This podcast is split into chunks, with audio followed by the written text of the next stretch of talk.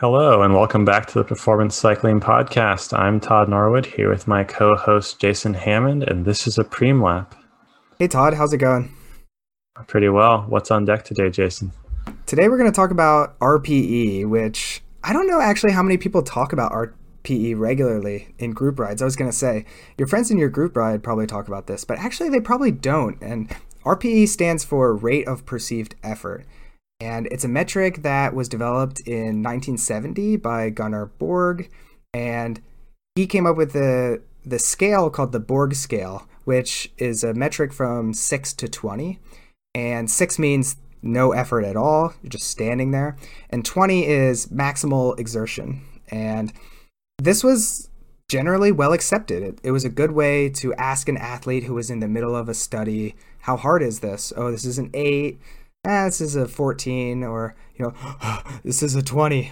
You know why it's 6 to 20? No, I don't actually. So maybe this is myth or legend, but the understanding I got from it is actually to correlate with a heart rate number. So six, basically like a resting heart rate, 60, if you multiply by 10, all the way up to 200. If you multiply you know, 20 by 10, you get 200 and, uh, as a max heart rate value hmm. for certain individuals. So anyhow, uh, totally aside, but that's my understanding. Again, maybe it's a myth, but why it was six to twenty. No, I mean it's it's a reasonable enough. You know, it's a good enough myth, in all honesty. And actually, what happened was a lot of people didn't like the six to twenty, and the main reason for that was because how do I know this is a 14 out of 20? What does that mean? And, and, it's not even 14 out of 20, it's a 14 out of 6 to 20. And the issue was Todd when we ask someone, you know, how how much pain are you in right now? We normally go with a 1 to 10 scale, right? Well, a 0 to 10 scale in fact. So, right? but well, but you if it's 0, it's nothing. Yeah, we wouldn't have asked the question in the first place, right? If it's 0. So, there is this thing called the simplified Borg scale, which is 1 to 10. The simplified Borg scale can be adapted for cycling specific pain and you can correlate it with certain intensities with riding. So a one would be recovery zone one. A zero, like you said, Todd, is I haven't gotten on my bike yet. And a three is endurance zone two. Five is tempo zone three. Seven is threshold. So that's one key thing to remember. And that when I do my RPE after a workout or after an individual interval, I will usually do I'll look at okay, seven's threshold. Did it feel like it hurt as much as threshold does, or did it hurt a little bit more? Eight is VO2 max, zone five. Nine is anaerobic capacity, zone six, and ten is an all-out sprint, zone seven. Easy enough. You can what you can do is you can compare your RPE to your heart rate or your power. Typically, these are the correlations. So on just a normal threshold workout, you should expect it to hurt at a 7 out of 10 a typical VO2 max workout, it should hurt at an 8 out of 10. But here's the thing if you don't eat breakfast, Todd, is your threshold going to feel like a 7 out of 10? Or is your threshold going to feel like a 9 out of 10? I would imagine it's probably a 9, but it probably also depends on what you ate for breakfast if you do eat breakfast. Because if you had five strips of bacon, it might also feel like a 10. That's a very good point. And then how about like at the end of a long ride and you have to do an anaerobic capacity effort, like a zone six effort at the end of a four hour endurance ride? Well, you're not giving me very much wiggle room, but that's probably more like a 10 than a nine.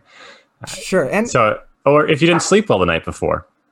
Yeah, absolutely. So all these factors go into the number that you actually record. We expect normally a threshold would be seven, but it could be, and I didn't mention this as well. You can have decimals as well. That makes it a little bit easier. Is a six and a half, six point five, uh, six point two. You're you're allowed to go in between, but the point is that Ideally, on a normal day, threshold is seven, but due to other factors, dehydration, lack of sleep, or potentially caffeine could be the opposite. Caffeine could, you know, oh, it felt like a five and I was doing threshold. It's like, well, you had three cups of coffee for breakfast. So, you know, that or motivation, sense.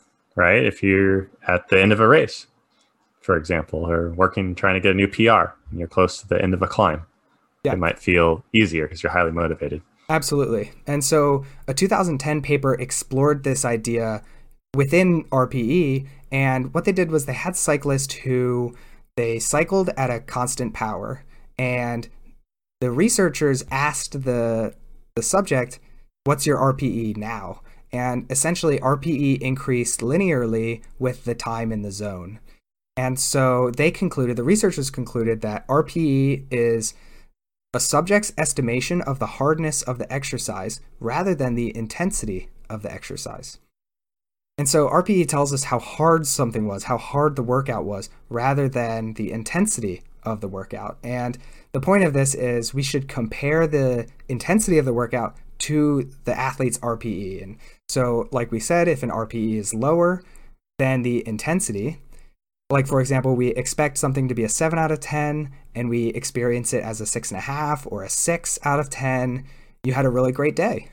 You were properly fueled. You know, you, you slept enough the night before, or maybe even your threshold is too low and you need to raise your threshold up on your following workouts. If your RPE is higher than the expected value based on the intensity, then you know, for example, if your workout is a five out of 10 and it felt like a seven out of 10, like your, your tempo effort felt like a threshold effort for whatever reason, it could be an indication that maybe you weren't fully recovered from a previous workout, you were dehydrated, you had some other issue, maybe even life stress can increase your RPE for a given intensity. And this really is the value of RPE is the comparison between the expected RPE based on the intensity and the actual RPE that the athlete or you experienced. And recording your RPE every day after your workout can be a good way to get an idea over time of how hard is this workout supposed to be? And then the next time you do it and it's one or two points higher for some reason, you can go back and evaluate why was that so hard today? What changed in my routines? What changed in my workouts? Whatever, can we get to the bottom of why this was such a hard workout today. And I think to add on to that, I've seen some interesting work in the team sports realm where they take this concept and then apply it across the athletes on the team and say, okay, well, we expect this workout to be a seven.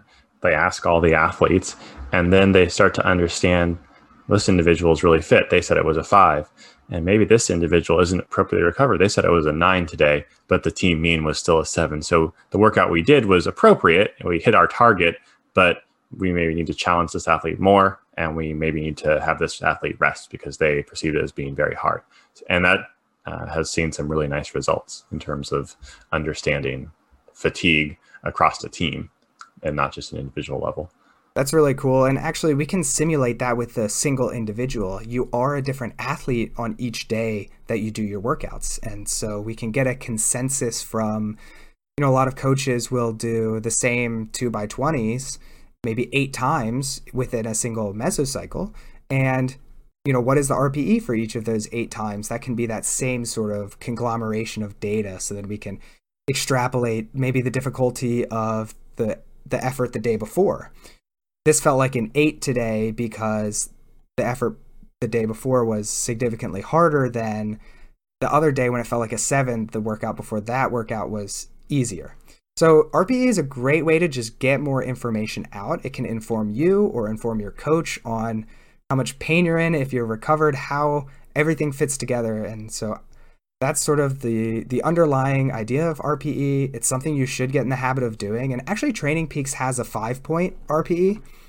I don't know if you noticed that, Todd. Um, they have like a smiley face, so they'll have a green smile. That's a you know a, a one or or a low. This didn't hurt very much, and then they have all the way to a red frowny face with you know a little angry uh, face, and that's supposed to be like this was a nine, and it sort of serves the same purpose, but it, it sort of more generically picks your mood. I would encourage you to use this one to ten scale. It's very approachable for the athlete and can give a lot of good data for you or your coach. Yeah, absolutely. I'm a, I'm a big fan of that. So I would take the one to ten approach over the faces approach. All right, so that's all we have for the Preem Lap today. Get out there and go ride your bike.